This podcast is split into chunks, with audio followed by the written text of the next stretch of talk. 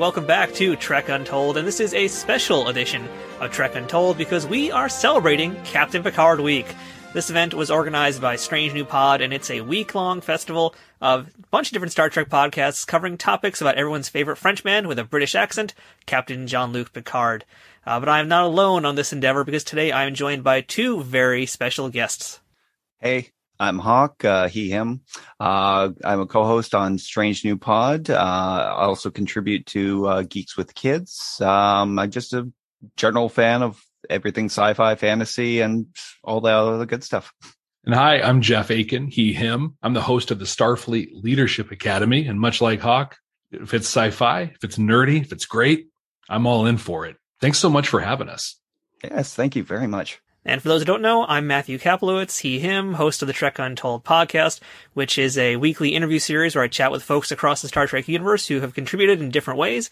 We get to know a little bit about what they do, talk a little bit of Trek, and go into all sorts of crazy, deep directions, much like we're going to end up doing today, folks. So, uh, yeah, there are a ton of other podcasts who are joining this festival. So if you are new to this event, if you're just listening to it to the first time because you're a fan of my podcast or any of these other gentlemen's, uh, do make sure to check out strangenewpod.com for all the details about everybody else who's joining this big event here. Uh, and so, yeah, again, there's a lot of folks, and they're all covering specific topics. And uh, the topic that I got today that we're going to be discussing is uh, a very heavy, deep one. it's going to be a rough one to get through. Uh, and our topic is Locutus of Borg, Jean-Luc Picard, and trauma. And, you know, the word trauma is a very big word here. So I do want to just kind of start this off before we begin our discussion, uh, letting people know that we're going to get into some pretty sensitive, very heavy topics here. So if you are uncomfortable with it, if you're not really into listening to this episode because of that, not a big deal here. So, you know, we won't take offense if you can't handle this one here. It's all good, folks. Um, so yeah, that's kind of like my, my viewer discretion is advised warning for everybody out there. Let's go ahead and, uh, I think we can just jump right on in at this point here. And really my kind of question was, where do we start like with a topic like this because it's such a big, broad topic. Also, it's going to get real heavy very quick as we've been alluding to. So I think what I'd like to kind of do is take it from where it begins, and that's trying to identify what kind of a trauma Picard faced when he first became Locutus.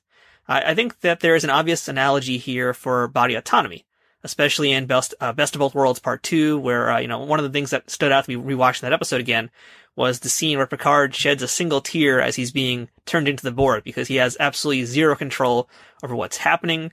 He is just essentially trapped in the shell of his body and numb while all this is going on.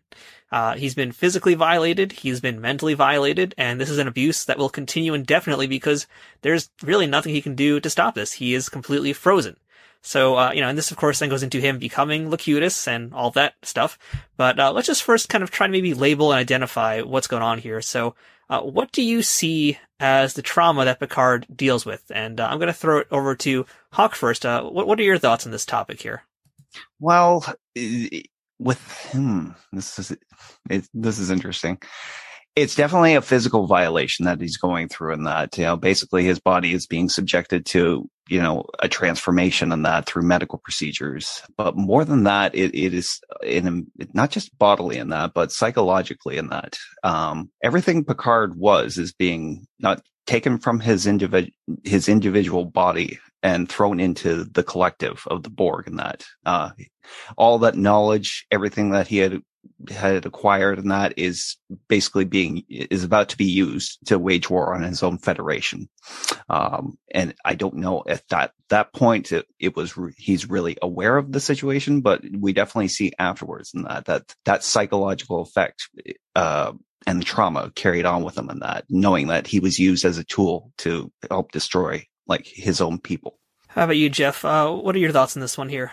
Well you know it goes so deep and you know matthew really i think does pointing out body autonomy is so great. I I want to step like deeper down. So it's like digging into the layers where um, Star Trek attacks so many great topics and i think some of them they do without even knowing they're doing it right so this happened this uh, episode was at 80 89 90 when it came out and so, you know, at that point in our society, we thought of diversity or multiculturalism, as we called it back then, as really being about what color our skin was in a lot of ways. But now we know so much more. And what I saw when I rewatched this was I imagined a person of color or a person who's not cisgendered or has a non-binary you know gender having to conform being forced to conform to something that's not them in order to fit in right so if I look back on my career working in in the corporate world, or whatever like that, that was the uniform you had to put on you know? I don't like wearing you know i i don't want to present this way. I don't want to act. This is not who i am but when i'm at work i have to be this person. But in the transformation of picard to locutus not only did that transformation have to happen but he had no say in that so imagine a person that's trans and uh and doesn't conform to you know uh, uh maybe has a neurodiversity and these things suddenly being pulled away and having all that individuality ripped from them and then being like, no, you are now a cisgendered, heterosexual, white person who does everything. Like I read all that into just that. I mean, literally that one scene you described when the tear fell from his face because it's just I, I could feel that. And I think I've worked with people, you know, and I think we all have probably worked with people who have experienced that. And I, I can think of one colleague I have in particular who to this day deals with that trauma on a regular regular basis and just how impactful that is. I think, it's a very interesting point, and I didn't really even think about that too much. You know, uh, kind of going back to my past and maybe the first time I ever watched it, you know, the way I'm looking at it today is so different from how I looked at it back then. Because back then it was just, you know, he's being assimilated. I just looked at it from the sci-fi perspective, and now as an adult, I can see some more, so much more of like the assault and the actual abuse he went through, the mental and the physical abuse, the violation, and uh, I really found it interesting too how you kind of made it into uh, the the trans perspective. That, that's really interesting way to, to approach it. I think that we're really good as a society of like forcing people into boxes, you know, and what better box than a Borg cube, you know, and, and it's one of those things It's like, you know, five points to Gryffindor. Yeah.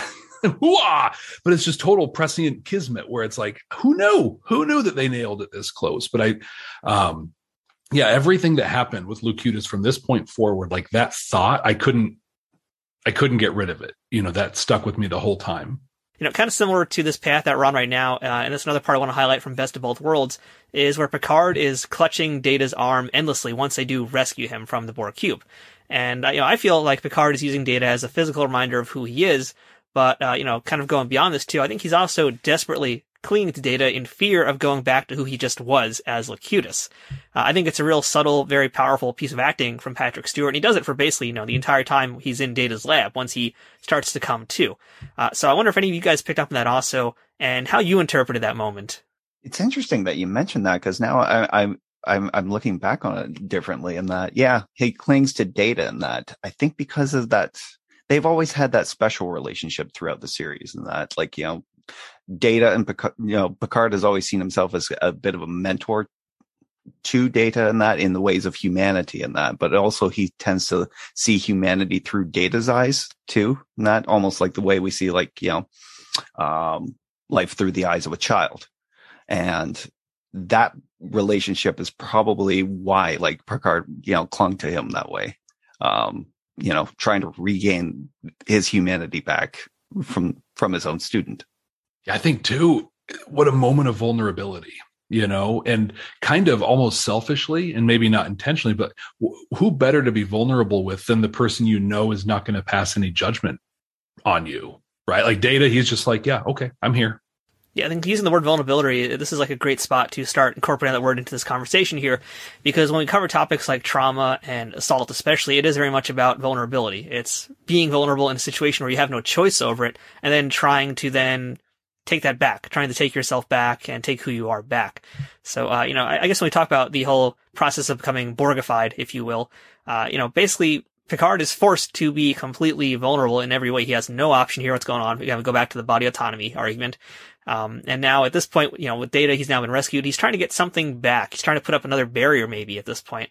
Um, it's a little bit hard to say, but, you know, there's a lot going on there. It's an interesting piece. Um, I wonder, and this isn't something I'd thought of until we were just having this conversation, but I, I wonder if there's got to be the trauma of returning, right? Like, so I don't, I don't think he ever accepted being Locutus, you know, like, okay, this is what it's going to be. But there was the moment where he's just like, you know, I guess, and then he comes back and I, I wonder, you know, and through Voyager, seven of nine talks about, um, the comfort of the collective, right? And just the the voices that were there and how she really struggled with the silence when she was pulled out.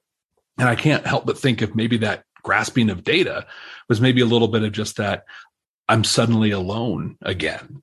um, in there. And so it's like we can look at that moment as a win, like this big triumph. I'm not Borg anymore. But we know, right? Because we're going to talk about all these other episodes that that Borg's still a piece of him, uh, you know, in some way. And I wonder if he, there's just that, that, that trauma of being an individual again. Yeah, the, final scene in uh, Best of Both Worlds Part Two, and that when he's in the office and that Yeah. going through the duty list and that, and it's like he was holding the cup of tea to his lips and that, and just as he's about to take a sip, he stops and he realizes, like, you know, I can't go back to the way things were.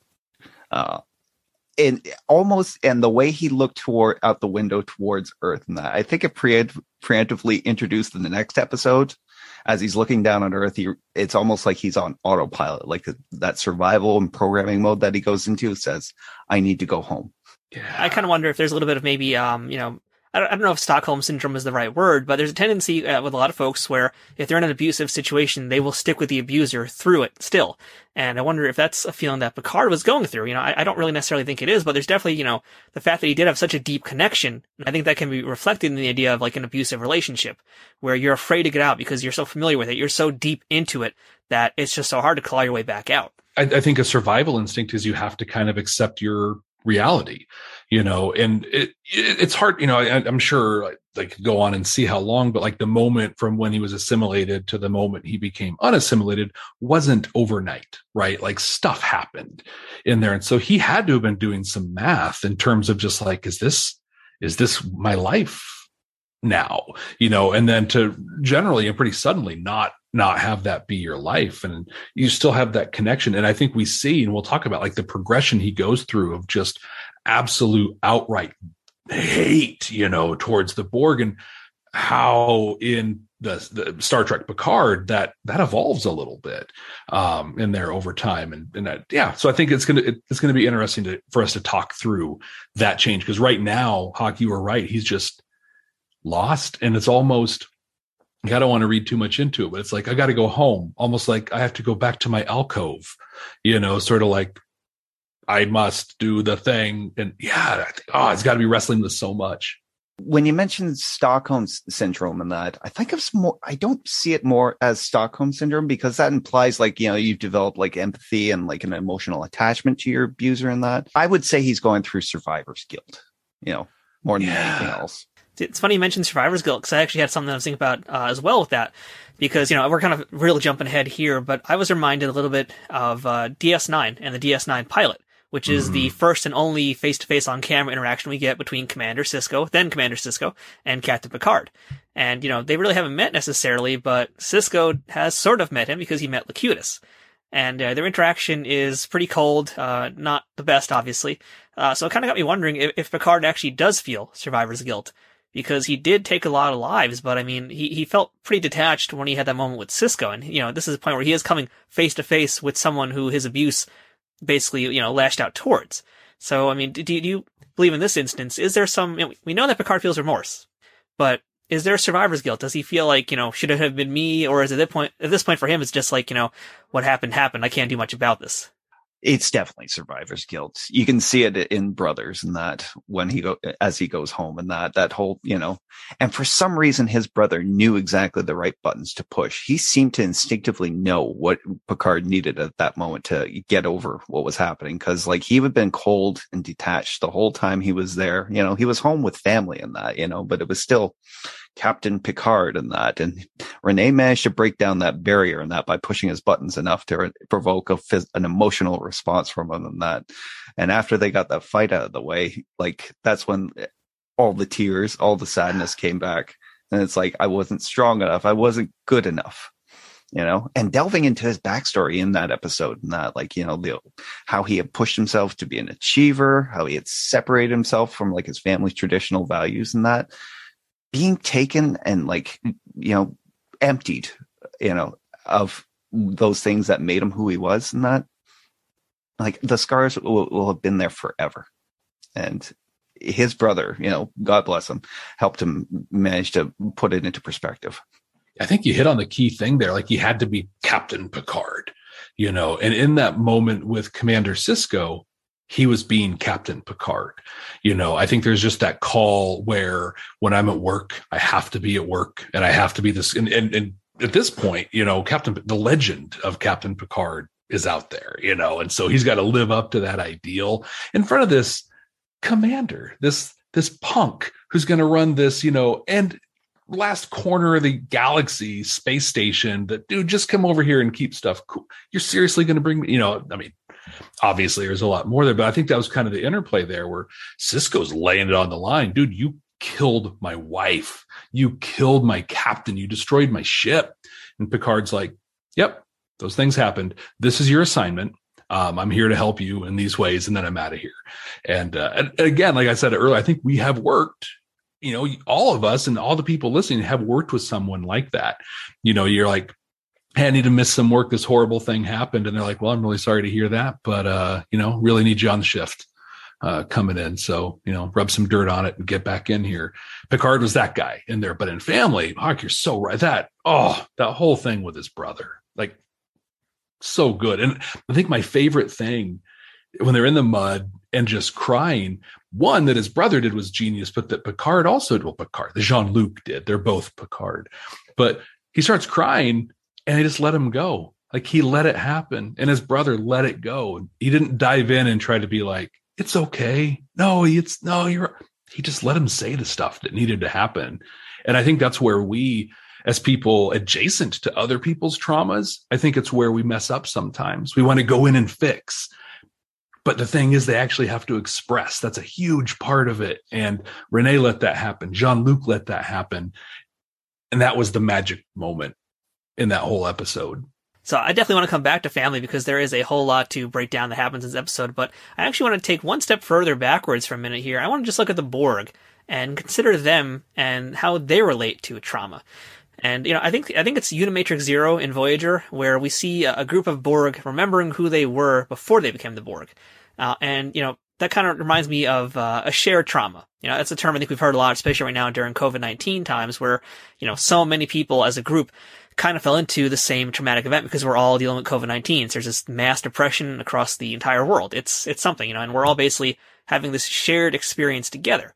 And uh, you know, to me, the Borg are kind of having this shared traumatic experience that is essentially keeping them traumatized in and paralyzed, if you will, as part of this collective.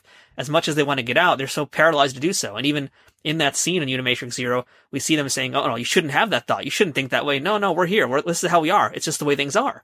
So they're essentially surrounded by self-defeated people who just can't improve their situation and don't really want to.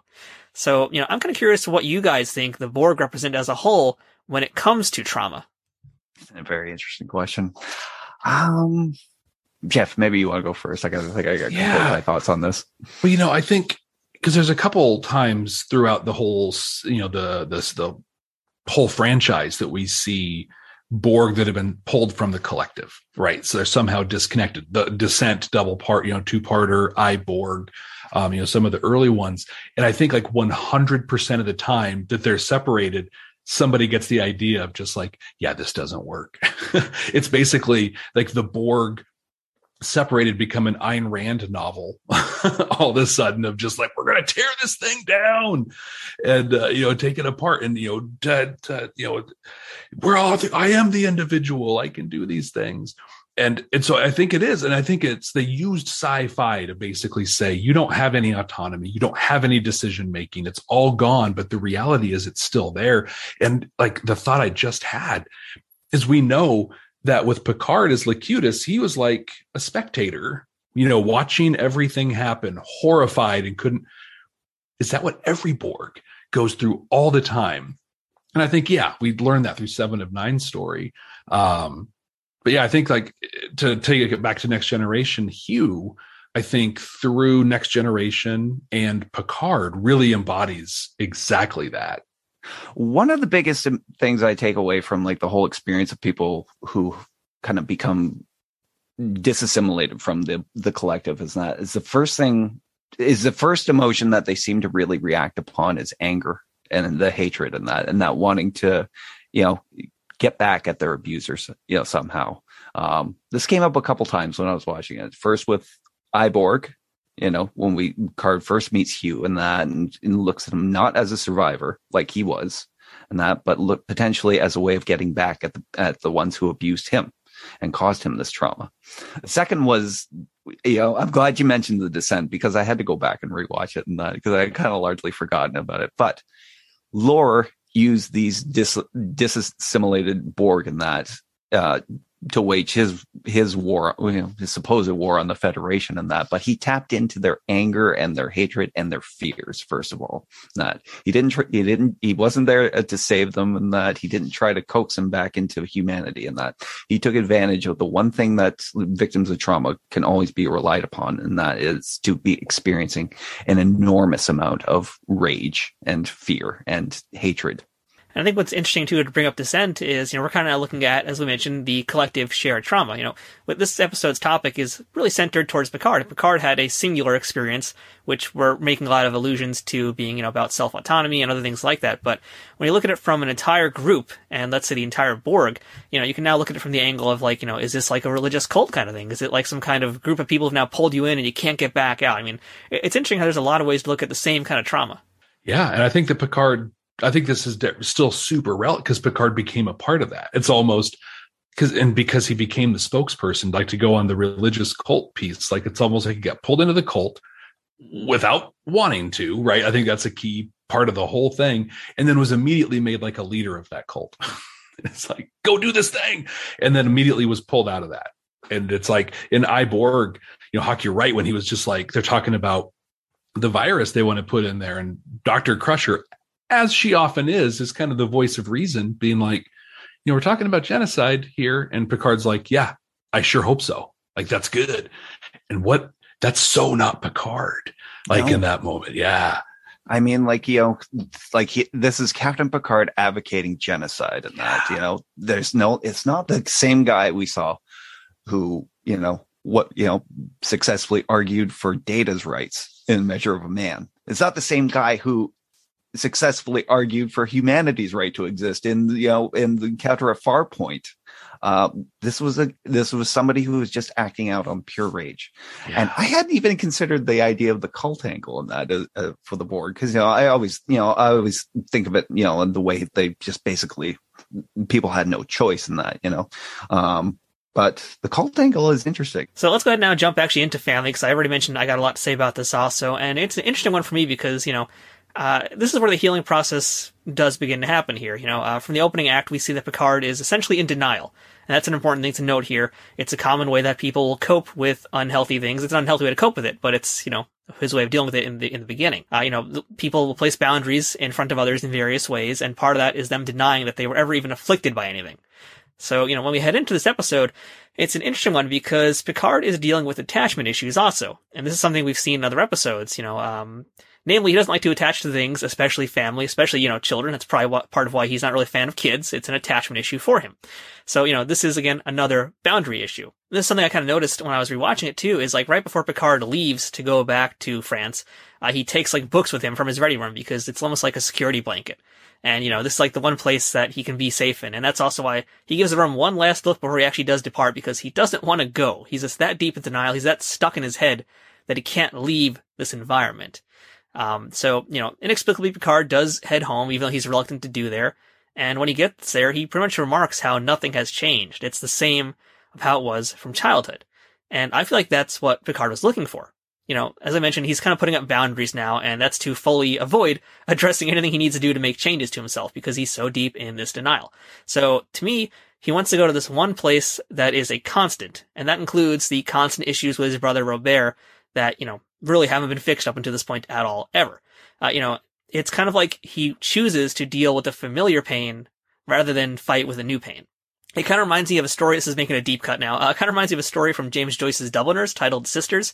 Uh, I don't know if you guys are familiar with it, but basically the story, uh, it, it, very much deals with paralysis and a mental state of paralysis. And, uh, and that ultimately is what leads to the continued decline of this pair of sisters who are, you know, at this point in the story, very old. They've had this big, long life together, and it's all just kind of filled with heartache and tragedy, and they're kind of content with it. Why do you think Picard ultimately did head to La Barre, and what do you think he actually accomplished by doing so? I mean, was he just going there because he wanted to keep himself in a depression that he was used to and really never expected to accomplish any healing? Uh, or, you know, was there actual intent to really make change? It just, you know, ultimately it kind of just happened anyway. It, it, it's interesting because like from what we understand in that this was a place he did everything he could to escape from and that you know. The father was a traditionalist. He didn't like modernism. He didn't like technology and that. And picard's whole you know career has been about advancement and technology and you know pioneering and exploring and that. And it's like this is a place that's just a constant you know you know no no technology old you know like you know they still cook by hand in it. Again what he what he was after was basically i think you know comfort and protection you know he, like obviously there was there was issues with his older brother and that you know i mean can you imagine like your little brother is the, the, the achiever in the family and that you know and in in most you know families and that the eldest has the most responsibility and the, the most expectations in that and yet it was picard and that who who who who got out but at the same time it's that he's still seeking that comfort from the brother like even though they don't get along at, at, at the core he knows his brother still has his back I think you add to that, and, and thank you, Matthew. I think both Hawk and I called Robert Rene. So many R's. I call Rene too. Sorry. I know.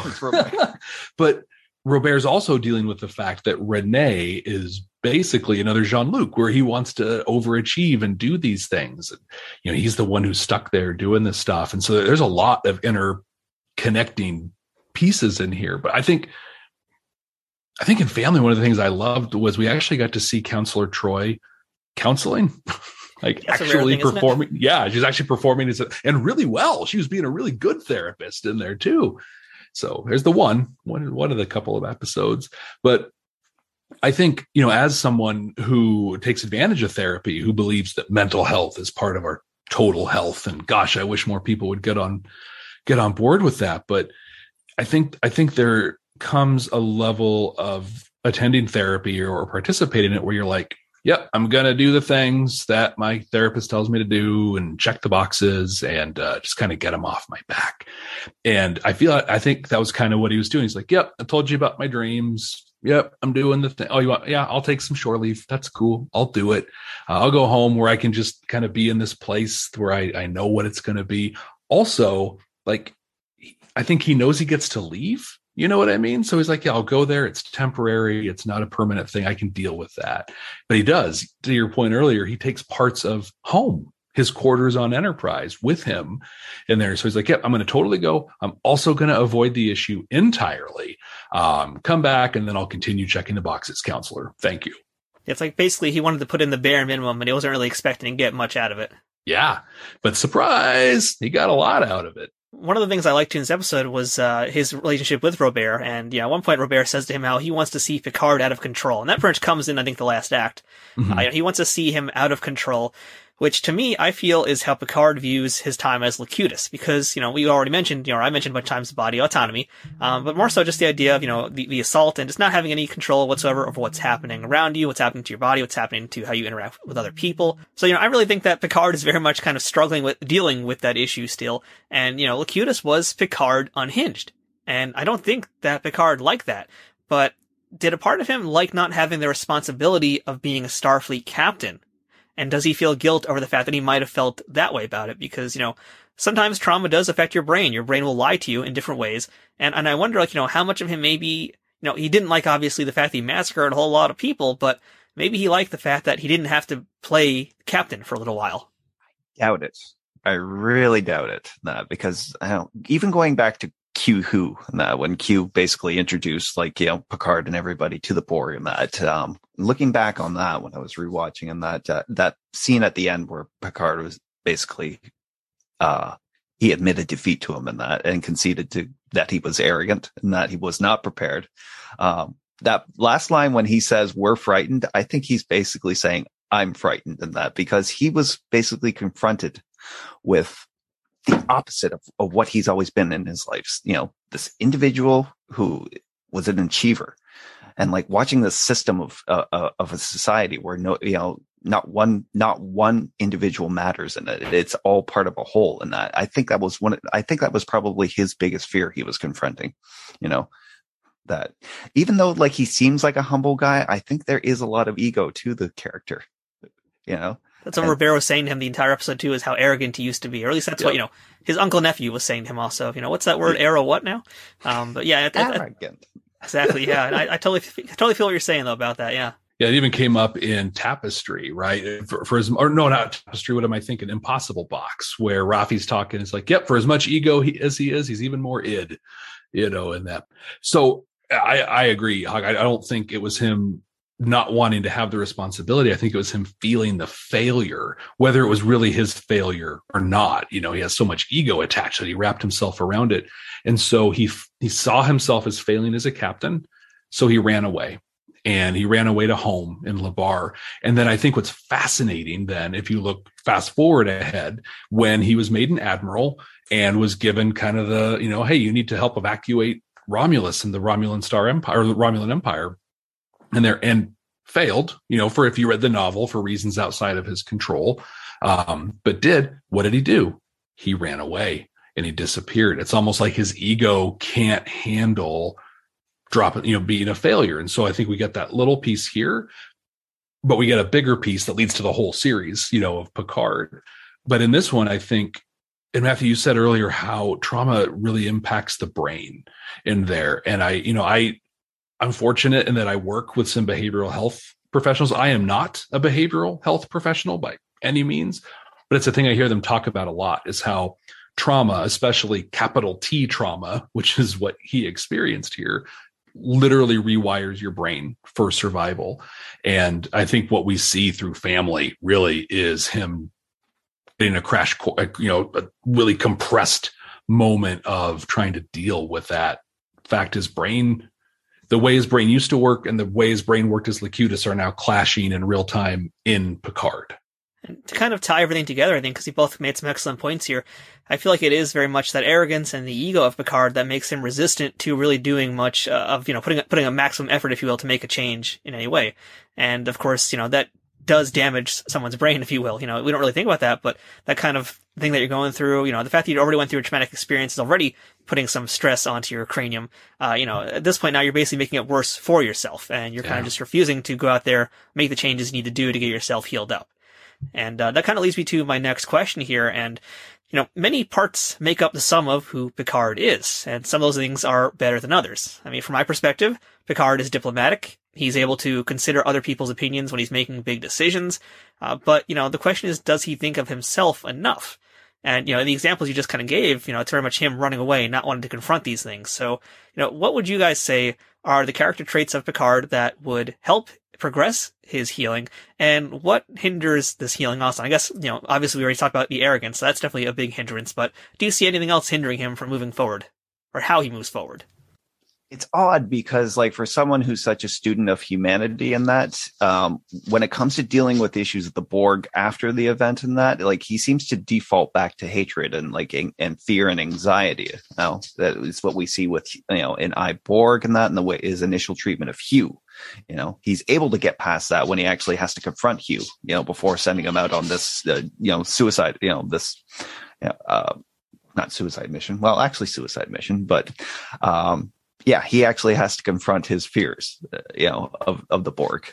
Um, but then like, you know, with first contact, you know, he, when, you know, when the, when the situation was so dire and that he defaulted back to, you know, fear and anxiety and that, um, you remember like, the whole scene in the, you know, the holodeck ballroom and that where he, he guns down like those Borg and that, and then starts digging into them and that. And, you know, Sloane points out, is that one of your crewmen? he forgets his humanity when when with around the Borg, you know, and it's it's a lesson that he doesn't even really learn even up until the Impossible Box, you know.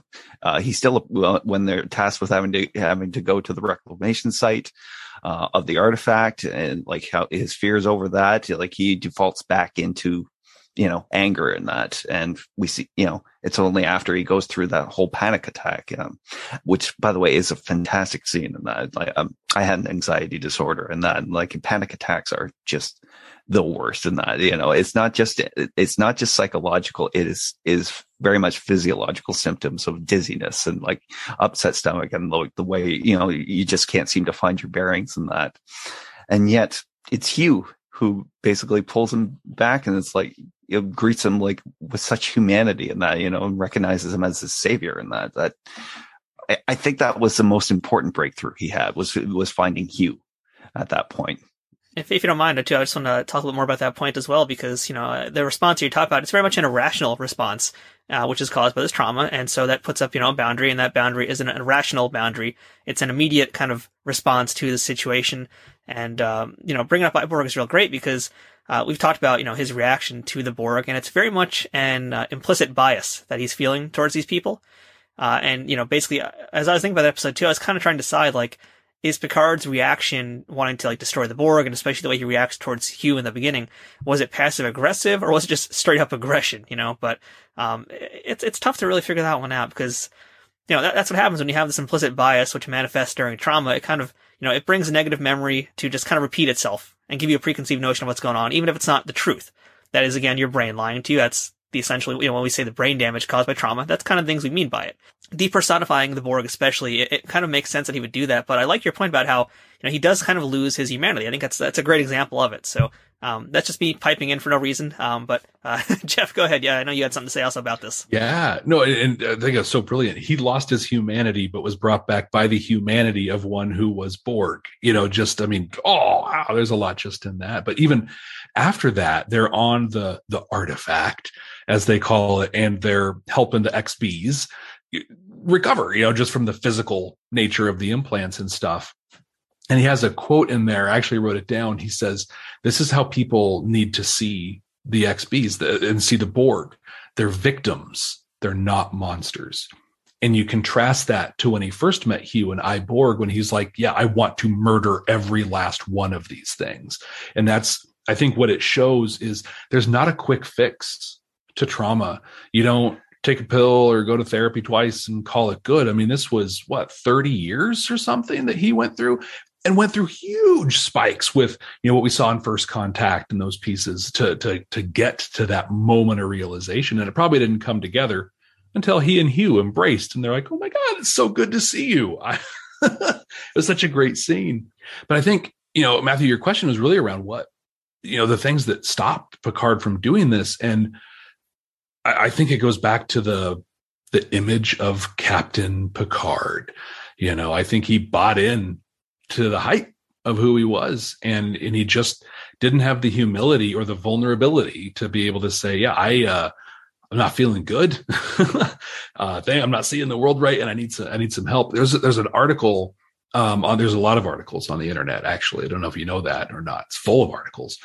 But there's one that i i found that was so good and basically laid out why after best of both worlds specifically but especially then after uh, tapestry and after chain of command and inner light they're like yeah captain picard is not fit for command after all this trauma in there. And it really centered down onto the fact that he wouldn't stop pause ask for and accept help yeah, and again, this this episode especially is very much focused just on Locutus of Borg, but we do know that Picard has faced a whole lot of other traumas out there, and I think you guys also had some some more thoughts you might want to go into more detail on, because uh, I know there's the Inner Light, there is Chain of Command, there's a bunch of other stuff. So what comes to mind is something we have talked about already a few times. That is Romulus, and really, you know, that is essentially what Picard season one really starts to be about in the beginning, at least. Is Picard is kind of still dealing with the guilt over what happened at the end of Nemesis and what that has caused, because you know here we are 20 years later, and he's still getting asked the same questions about the situation that he's had to deal with for quite some time. It's a decision that, you know, he don't have much of a choice in how things happened, but he is essentially responsible for it.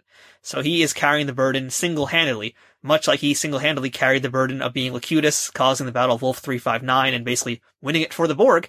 Um, so, you know, it's just more weight that you're adding, more little pebbles that continue to pile up onto Picard's very shiny bald head. Um, and, you know, as we mentioned, the Impossible Box does go into some of the stuff with the Borg, and we do get some Borg stuff. But you know, that's just kind of the tip of the iceberg here. So yeah, if you guys want to go into a little bit more about anything else, you know, feel free to. I was to say, like, you know, it, failure was even even before like the Enterprise, and that failure was something that you know he has experienced in that. You know, we you know we heard you know we all know the story with the Stargazer and that that you know it was brought before a court martial and that for basically the loss of a ship and that you know which is you know, in the military, you know, can end a career like that, you know, and yet survived. He he came through that, not just that, but to become the captain of the Federation's flagship. Um, So we think he would be somebody who was capable of dealing with failure a lot better than he is. You know, he even has to give advice to Data. Um, in that in the episode, I'm trying to remember the name. Um, when he, uh, Data begins to doubt his own programming and that, uh, uh yeah, after he's beaten in that Strategema game by the oh, yeah. tactician. Yes. And he's like, it's possible to make all, yeah, it's possible to make all the right decisions and still lose, you know? You'd think somebody that wise and who has gone through that much in the, in the, in his career that would, ha- would have a better grasp of how to deal better with failure. I think that might be a case of that's what's good for you isn't necessarily good for me, right? You know, I mean, it, it, to me, it keeps kind of landing on what I call like society's dominant toxic culture, you know, where like, well, I'm, I'm the dude in charge. So, I mean, I'll give you the great advice, but I have to hold myself to a higher, a higher standard and stuff. And, and also, you know, the fact that it's a sci-fi show written in the 80s and 90s and continuity wasn't necessarily the the priority for a lot of what they did. I mean, speaking from experience from chatting with folks on my podcast, especially, you know, I hear from actors all the time who said their mental health was just in the garbage the entire time they were doing shows. And that's, that's coming from folks who were character actors or even folks who were regular cast members, you know, like they didn't get a chance to even heal themselves while they're being performers. And they got to play these characters who are equally traumatized, if not more so. Yeah. Well, I think about Chain of Command part two, right? And what, what I, what I adore about that episode is that it was kind of a passion project for Patrick Stewart. He fought hard to keep the script what it was. He filmed those scenes on a closed set in the nude. Uh, he wanted it to be so real that people were disturbed by it because these are the you know he did they they conferred with Amnesty International.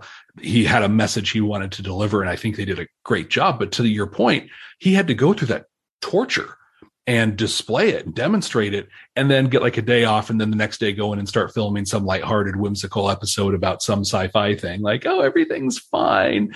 And uh, it wasn't right? There's no way that could have been fine for patrick stewart let alone jean-luc picard and you know, we spent so much this episode kind of uh, not really beating on Picard, but we've been kind of laying it thick on Picard and all the stuff he's dealing with here, and it's been pretty unpleasant. But you know, as, as we come to a wrap for this particular episode of Captain Picard Week here on Trek Untold, uh, Hugh know, we've been talking a little bit about the Impossible Box and that moment, that reunion that he has with you, And uh, you know, to me, this is like that moment when they did have that embrace. You know, that's like kind of when all the experience kind of just dissipated, if you will. You know, it definitely felt like the weight was finally really lifted off of his shoulders. And, you know, this is an episode that we're talking about trauma. We've been talking about paralysis, but I want to talk about catharsis. So was this finally the moment of catharsis for Picard? And, you know, do you believe that he is truly now free of, at the very much, the acutest trauma? I doubt free is the word for it. You know, I think it's something he will always carry. I mean, like I, his brother told him as much back in family and that, you know, this is something you're going to have to carry with you for a long time. That, you know, you mentioned about the books and that. I thought that was interesting because I thought, yeah, when I was thinking about that, is like, this is not something you can put in a box. This is not one of his books he can just put on his shelf and that and call back, you know, when, when he wants to and that. It's something he'll have to carry with him his entire life and that. But I think with an impossible box, that scene of seeing like, you know, so many you know, of the people that Hugh had helped in that, you know, and thinking back that, you know, it's like, I, you know, I took a chance, you know, uh, you know, I could have just, he could have just sent Hugh off and that with a program in his head and wiped out the entire Borg culture and that. But he took a chance, you know, uh, recognizing that Hugh was somebody who still had humanity in him, that who, you know, was capable of being saved. Yeah. Uh, it was like the fruits of eh, the the seed that it was a seed that he planted in that and it's like even 30 years later he got to see you know the fruition of it. And that that one person he helped helped thousands of others. Yeah and i think too talking about seeds i i don't know if it was if it's the moment but it's a moment you know? So a moment was robert and him in the vineyard right? And having that moment where he broke down and acknowledged it. He had a moment with uh with Sloane in, in first contact when she was just like, you know, what dude, that was that was a second ago. That was one of your crewmen. And you know, he had those moments that went in here. But I think this was a big one, and where I think it's it's one that I think really starts kind of building momentum for him on the path is they embrace it brings that anxiety for him into focus but even as they're moving through and they're heading to the queen's chamber he continues to have these flashes and these memories and Hugh is kind of guiding him through that shared that shared trauma we talked about. And when they get in the queen's chamber and he was like you've never been here before but you know what it is. And he's like yeah. He's like yeah me too I know it's just there. So he has that moment where they can connect and he knows he's not alone in this. And I think fortunately, unfortunately, whatever the series kind of took a you know turn in the direction towards the synth piece, which is great. Sure, it's fine. Uh, it'd be cool if they did more exploration on the Borg thing, but I mean, barring that, I have to believe that's a point where like the healing that has happened over the past few decades for him is really like really going to pick up some steam and some momentum for him. I don't think trauma is a thing that you ever truly heal or recover from. I think it becomes a part of you. And I think that this helps is going to help him make this a part of him in a in the most positive most positive way. I sound so ignorant saying these things, but you know, I think it can get him to the best resolution possible yeah, when it comes to things like trauma, like really anything that goes into that category, if it's grieving someone or anything else, it, it's basically going to be something that does stay with you forever. I mean, it's, if it's like anxiety, it's something you're basically going to deal with it on a day to day basis. It's never going to go away. It might just shrink little and little, but it's still going to be a voice that's going to be in the back of your head. It's going to maybe, you know, one day invade your thoughts again. It's something you will always be dealing with. And it is going to be something that Picard will continue to carry within him but I, I, think at this point, uh, you know, at least we're hoping so because we haven't seen Picard season two yet. But uh, I think we can safely say that at the very least that the Locutus voice has very much diminished, and Hugh know, especially with you now, that it's not gone for good, but at the very least it'll be a passing thought and it won't harm him as much as the thought used to harm him. True. Uh, I'm I'm I'm a bit reminded of uh, our, uh, have you guys heard of Romeo Dallaire? Uh, he was he was a he was a colonel with the uh, Canadian Armed Forces and that, and he was serving in Rwanda and that right before the Rwandan genocide occurred. Um, he basically was told, you know, as part of the UN security resolution, he was basically told to stand aside in that. And like he had been there for a few years and that and made, you know, friends and, you know, connections with, you know, with the people there and that. And basically had to sit on the sidelines and that while, while, you know, all while all the trauma was occurring around him and that he carried with that with him for a lot of years uh, wrote a book about it uh, shake hands with the devil uh, if anybody's interested in reading it but it's he explores survivors guilt and trauma uh, very well and is very open and honest about it. And he talks about how it can come back to you in you know out of the blue. Uh, he remarked on the story in that where he was driving home uh, during a snowstorm one night, and all of a sudden he had had a he had tried so, a few times before to commit suicide. This was how badly he was affected by the incident. And that he was driving home during a storm. He hadn't even thought about you know trauma all day, and in one second in that he decided he was going to turn his car into an oncoming guardrail and go over, over the side the only thing that stopped it was that it had been snowing so heavily that the snow had created an embankment and that and the car basically just rolled back into the road and that. But in that one second and that everything came back and hit him like all at once and that. And that is the way trauma works. It'll come back to you and when you least expect it. I think for me, uh, my biggest takeaway for this whole episode really is that when you're dealing with something like trauma, like anxiety, like depression, because these things are all kind of going to go together. They're the same family of negative traits to deal with. Uh, I think really the biggest takeaway you can take from what Captain Picard has learned throughout the many series and the films and everything is that really no man is an island and that it's okay to seek help. And that's really what helps Picard get through things is that he does seek help in different ways.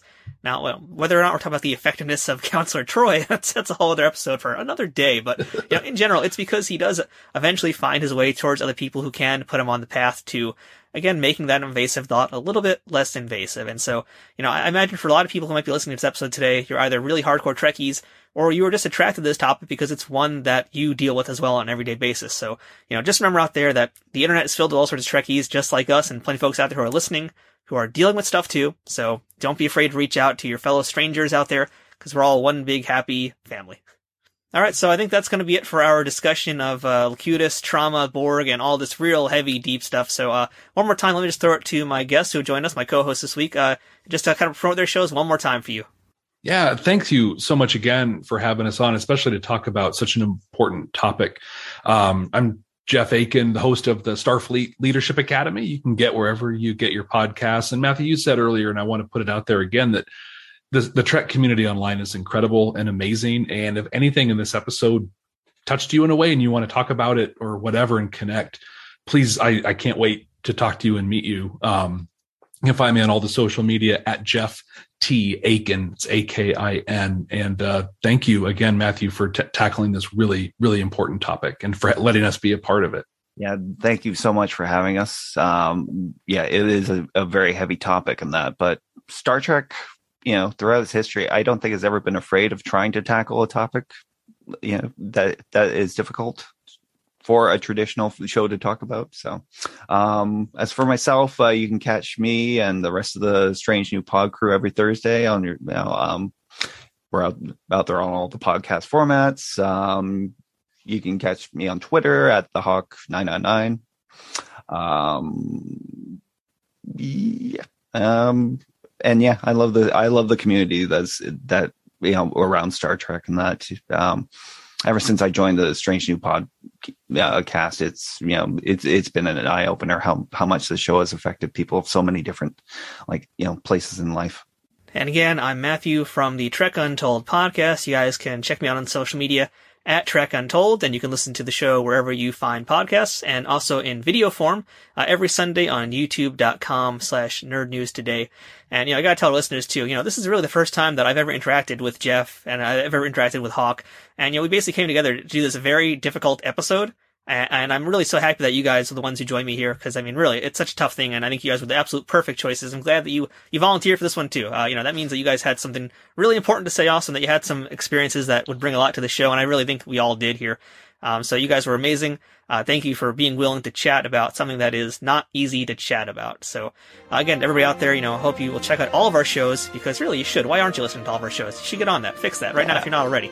Um, but yes, until next time, we would also just give a shout out to Strange New Pod for putting together Captain Picard Week. So one more time, do check out strangenewpod.com to get the full lineup and schedule for everything happening during Captain Picard Week. And we will see you guys for season two of Picard. It's coming oh so soon. So again, thank you all for listening. And uh, until then, as I always say on my show, fortune favors the bold. Trek Untold is sponsored by TrekSphere.com promoting fan produced Star Trek content in all forms, is powered by the Rageworks Podcasting Network, and is affiliated with Nerd News Today.